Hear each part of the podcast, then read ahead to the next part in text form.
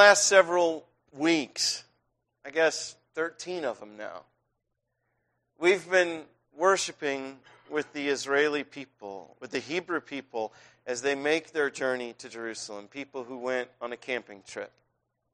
These are the songs for camping. The songs that you sing when your life is disrupted and uncomfortable. And having that experience reminds me again, you know, of what it is to have a cook fire instead of a stove.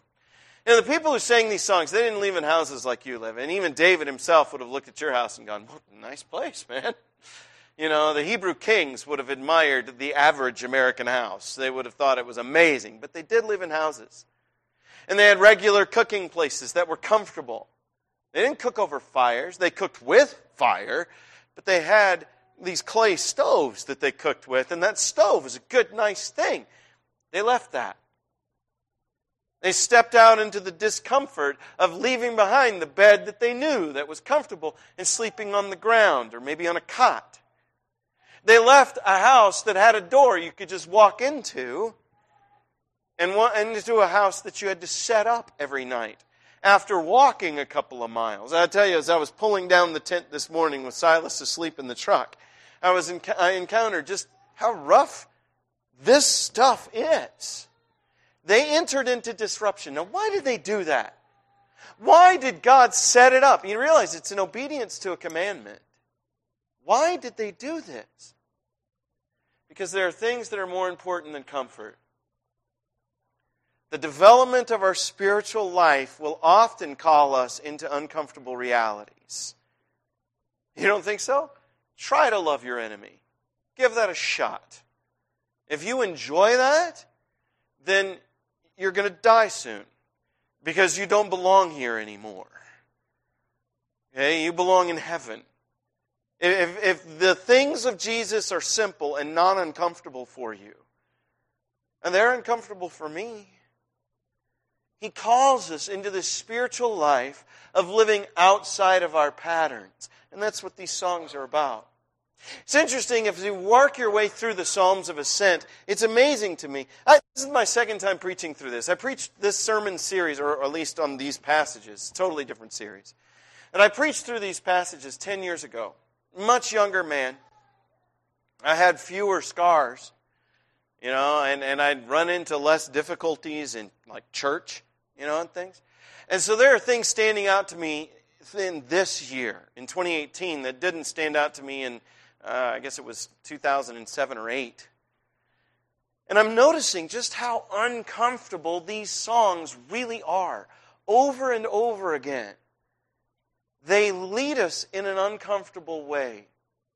It's an uncomfortable journey, a journey where they leave home behind, but the prayers are uncomfortable prayers. The prayers of a, of a people who say, I am too influenced by my culture. What the world around me is saying to me is more important to me, God, than what you are saying to me. That's not, I'm not okay with that. And so I'm going to make this journey again. That's the, that's the very first of the Psalms of Ascent. The very next one focuses on the threat that surrounds me in the dangerous hills. It's amazing how often contempt comes up. The trouble of contempt. That's not a happy thing to think about. How often is contempt and the contempt of your enemies mentioned in the songbook? Why, we didn't sing about it one time. There's two whole psalms that are dedicated to that in this series in their songbook. We don't like to think about our sins. That embarrassment is hard to deal with. But there's a psalm that leads us deep into that reality that I am sinner, and if you don't forgive me, I'm doomed. This journey to Jerusalem is constantly confronting the interior person. And it's, it's putting you into a bed that you don't know, spiritually speaking, into, into a, a tent instead of a house. God's invitation by Jesus to come follow me is the, that invitation into a, a harder way of living. And this practice was meant to be done three times a year. To sleep out in the cold three times a year, to sing these songs and to step into the disruption of my life over and over again. I'm not what I'm meant to be. My recreation is incomplete. There's still so much work to do. over and over and over again. Sounds exciting, doesn't it? well, it's not boring, but I don't know that it's thrilling. Lately, I've been looking into my own heart and realizing that, you know, I'm, I'm younger than I ought to be in some ways. There are things about me that ought to be more mature than they are. I'm encountering things about myself that I wish were, were better managed. You know, that, that given the right set of circumstances, I can get quite angry. I'm 46 years old. Uh, I ought to be a man of, of perpetual peace. Jesus was. What's, what's up with that? That's uncomfortable. When you step into that kind of reality, it's not fun. And honestly, this work through the Psalms of Ascent has been throwing it into my face over and over again. Still growth. You, don't, you aren't there yet. Keep working, keep walking. Don't you wish you could quit? What kind of person volunteers for this kind of perpetual disappointment in the self? Because the way of discipleship is a way that looks at self and says, Jesus is better than me, over and over and over again. Don't you know it burns out, or it can? How do we keep going? Well, how did they?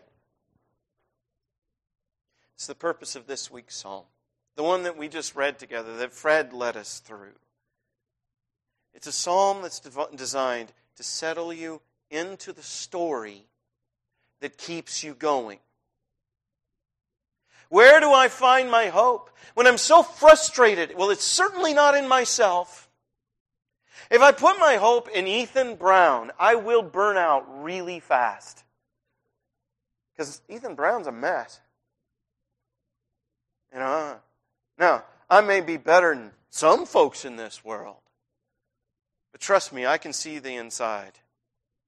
And I know that there's dirty laundry lying around. I know that there is a broken place in the foundation. I know there is so much work left to do. I put my hope in me, I'm not going to keep at this journey very long. How do I do it? I settle myself into the story. As the pilgrims approach Jerusalem, maybe their last night, this might be the last night of the journey, you realize there's just two more songs to sing. And those two songs could be sung as you're walking through the gates. As you're walking, you're made, you've made your way there.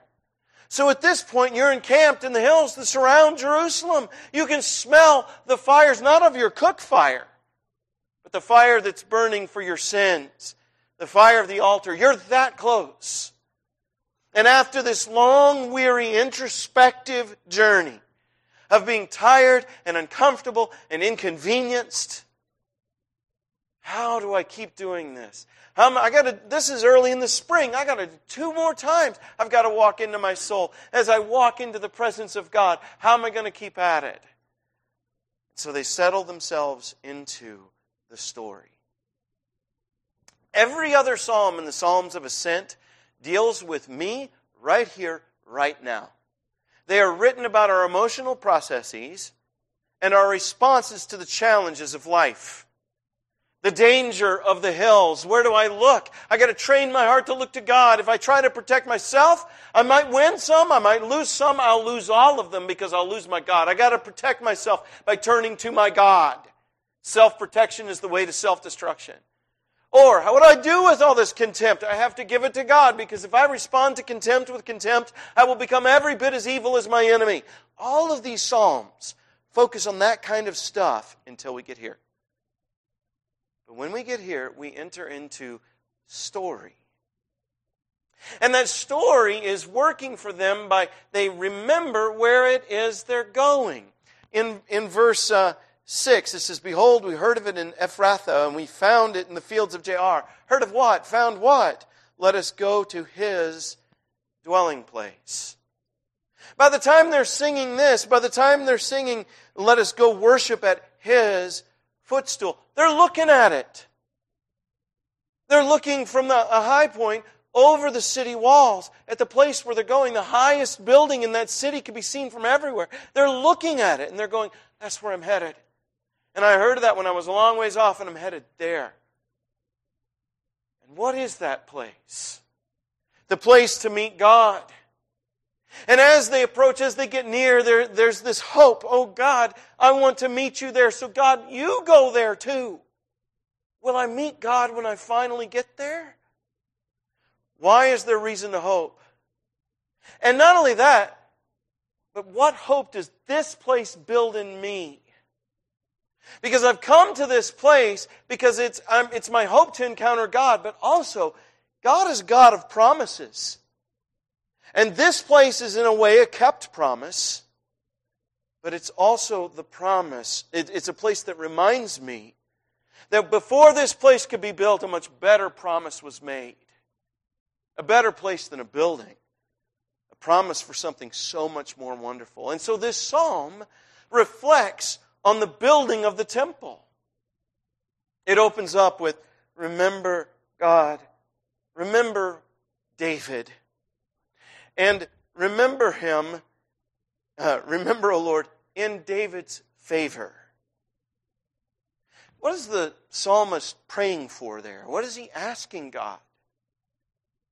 Well, in all likelihood, many of these psalms of ascent, if not all of them, are written after exile.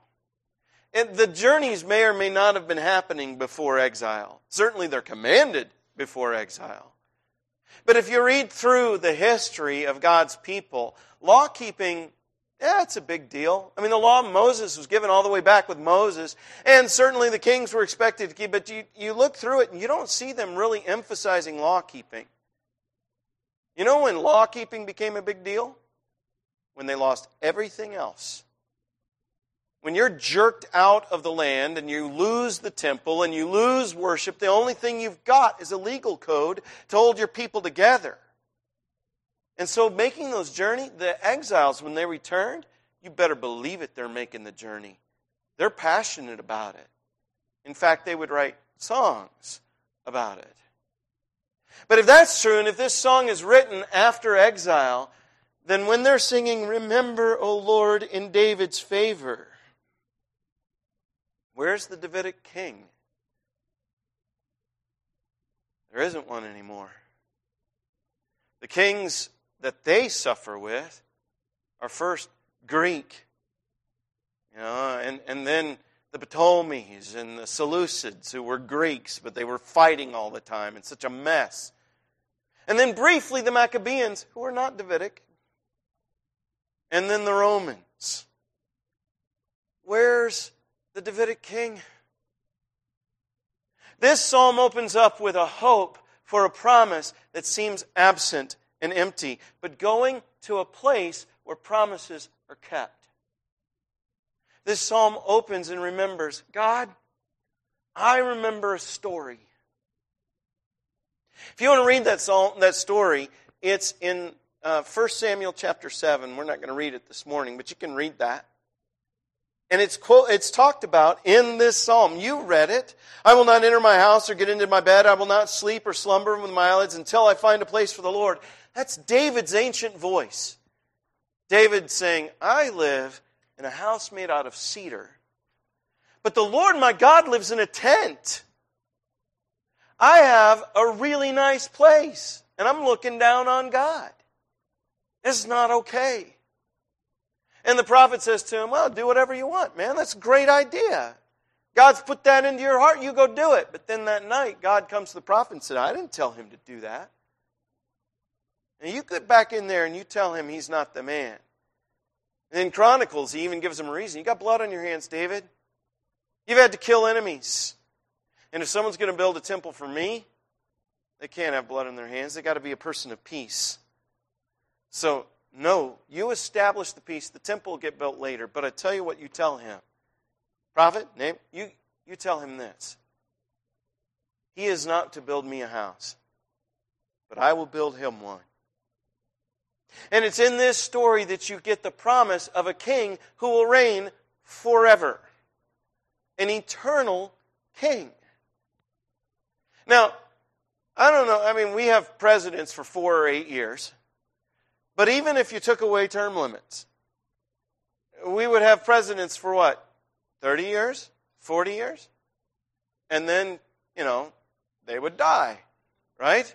If you go into places where they have kings or despots or dictators, they last 40 years and then they die. And then they become really lousy kings, right? You know, if they were to continue to rule after death, they, their rule would begin to stink. Think about it. it's, it's gross, but it's funny. Uh, I mean, they, they'd just be bad at their job. How do you keep that promise? You got to have a king who can take care of death. They don't know it, but that's what they're singing in this psalm. They're singing about a resurrected king. This psalm focuses on Messiah, and it, it focuses on the place where they're going. And at the point that they're singing, Messiah hasn't come yet. Interestingly, when Jesus made these journeys, Messiah sang this song. How cool is that? But as they're headed there, they're headed to the temple. And they're headed to a place where God kept a promise, right? David had it in his heart to build the temple, and God promised, You won't, but another will. One of your kids will. And they go, and there's the kept promise flesh and blood right there. Well, stones and mortar, but it's right there. So they know they have a God who keeps promises. And so they're praying, God, you kept your promise. But the psalm opens with God, you need to be reminded of your promise because there's an unkept promise here. Because we are living without a king on David's throne. We are living without our Davidic king. But when he comes, oh, when he comes, then the priests will wear righteousness. Then you will clothe the priests in salvation. And, and the people who are meant to, to lead us to you will be saved people leading us into salvation. When he comes, oh, when he comes, you will feed the hungry with bread. And we know the story. He did exactly that, didn't he? The poor ate, and they ate, and they ate, and they picked up 12 baskets full by this man's hand. And folks, aren't the poor still eating at the hands of the Lord Jesus Christ? as the church does its job. I mean, when the church does its job, the justice for everyone is secured by the church. It won't be secured by the world's governments. They're not going to get there because they don't love people. Governments don't love people. They can secure order, they don't bring about justice. That's your job. That's Messiah's job. Put it in their hands, they'll mess it up every time. But you put it in Christ's hands, it'll be filled up with love. And love secures justice for everyone. That's what Messiah brings. Well, they're praying looking forward to that great day. Because they live in a world where it's absent, where oppression is everywhere. This journey was dangerous as they made it. They traveled through the Greeks and they traveled through the Romans who could oppress them and mistreat them. They knew that. But they're looking forward to the salvation of God that will come with Messiah. And so they settle themselves into an ancient story that's filled with hope this story of what I look at with my eyes, what I see around me right now, is hard. And when I look into my own heart, what I see inside there, that's harder. I want to be a creature of heaven. I feel like that's what I'm designed to be, don't you? And I want to be in that place of perfect peace where no one raises sword against another, where guns are beaten into plowshares, I want to be in the real kingdom of God. Build it here. And these people pray that kind of prayer because that's where they are. Hurting and longing for the Word of God to be fulfilled, for the promises to be realized. Do you realize you are in exactly those shoes? You have a kept promise and a promise that waits. Okay? Just as they were walking towards the temple and they were praying in the light of that temple. Folks, what is sitting right here? And it's grape juice and bread. Those were not converted into the body and blood of the Lord, you know, but they we used them to encounter the body and blood of the Lord, didn't we? Promise absolutely kept. The Messiah they looked forward to, we look backward upon. We remember his great coming. And we remember the establishment of justice in His Word. That He loved the poor and leads us to love the poor. That He loved the downtrodden and leads us to love the downtrodden. That He loved sinners and leads us to love sinners. Thank God because I'm one of those. He absolutely did everything they were looking for. Except, we still live in the broken world, don't we? See, the, Israel was not wrong to hope for a time when all of it would be abolished, the breaking of the universe done away with. They were not wrong to look forward to the time when the lion and the lamb could at last lay down together because creation was restored to its peaceable nature. They were not wrong to have the hopes of a renewed earth where thorn and thistle did not define the reality around us. The earth that didn't miscooperate with us, but cooperated entirely with us. Where people would not go hungry because the earth would feed them perfectly. They weren't wrong to look forward to that. But it isn't here yet. It's coming. And folks, I feel that we for the last 2,000 years have stood in the hills overlooking Jerusalem. That the promised land is in sight. That the great victory waits. And we may live our whole lives in this camped existence, looking off into the reality. We may never get it here and now. If only there were some way we could still get it. And so Messiah was resurrected to promise that we will be too. And so we walk in the uncomfortable world, reminded constantly never to get comfortable here. You're always camping here. Always camping here, looking for a better country where you will have a home. And you are always preparing here. Because citizens of heaven don't lie or cheat or steal. They don't act based on their hungers. They don't act based on their lusts. They don't mistreat one another. They don't carry grudges. They don't hate. But instead, they love and they're kind and they forgive. They welcome enemy and stranger and they bless. And so we step here as these people who are a mess, discomforted so that we can learn the ways of heaven. That's what the journey is for. And that's why so much of it is so uncomfortable. Lest we forget, settle into our houses with our clay ovens, and settle for so much less than what we were meant to be. You were called to be something that if you could see it, you would be very tempted to worship. You were made to be beautiful beyond compare to be thoroughly free from regret and shame, and to be entirely natural in every love, even the love of the enemy. We will get there. We stand now in the temple, or sit, in our temple. For the, the church is the temple of God. And as the ancient temple was built, just as God promised it, so this temple was built, just as God promises. And as that temple looked forward to a promise that was not there yet, so we look forward to one. And that's what keeps us moving forward when it's hard, when we're exhausted, when we're weary, when we're sad, and we want to give up. What's coming is worth the journey. The beauty of Jesus Christ is worth camping for. And this is the way of life into which we are called. So we settle ourselves again and again into the story, into the story of the crucified and resurrected Messiah. We settle ourselves into that so that we have its hopes. The people of Israel were an optimistic people. They were beaten down, they were broken, they were mistreated on every score, but they constantly thought Messiah is coming.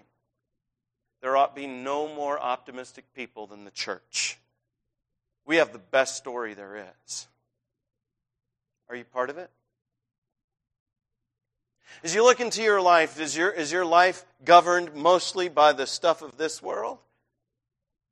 Or are you driven on by hopes for things that this world can never offer? Are you setting your life's priorities by the things that the world around you prioritizes? Or are you prioritizing love and mercy and hope and peace? If you look into yourself, you're like, you know, I, I need a better story. You have it. And as you pray it this week, settle your heart deep into the story of God. It may be that you came to this place that stuff that's heavy on you that has absolutely nothing to do with what we've talked about. What we've talked about will give you an answer to that, but you may also need ministry and care. And if you do, the church wants to do it. This is a praying church, and we want to pray for you. And if you need the prayers of the church, let us do it. And if you're not a follower of Jesus Christ, no better day than this one, is there? No better day than today. If you're subject this morning to the invitation of God, there's room right here. Why don't you come while we stand and sing?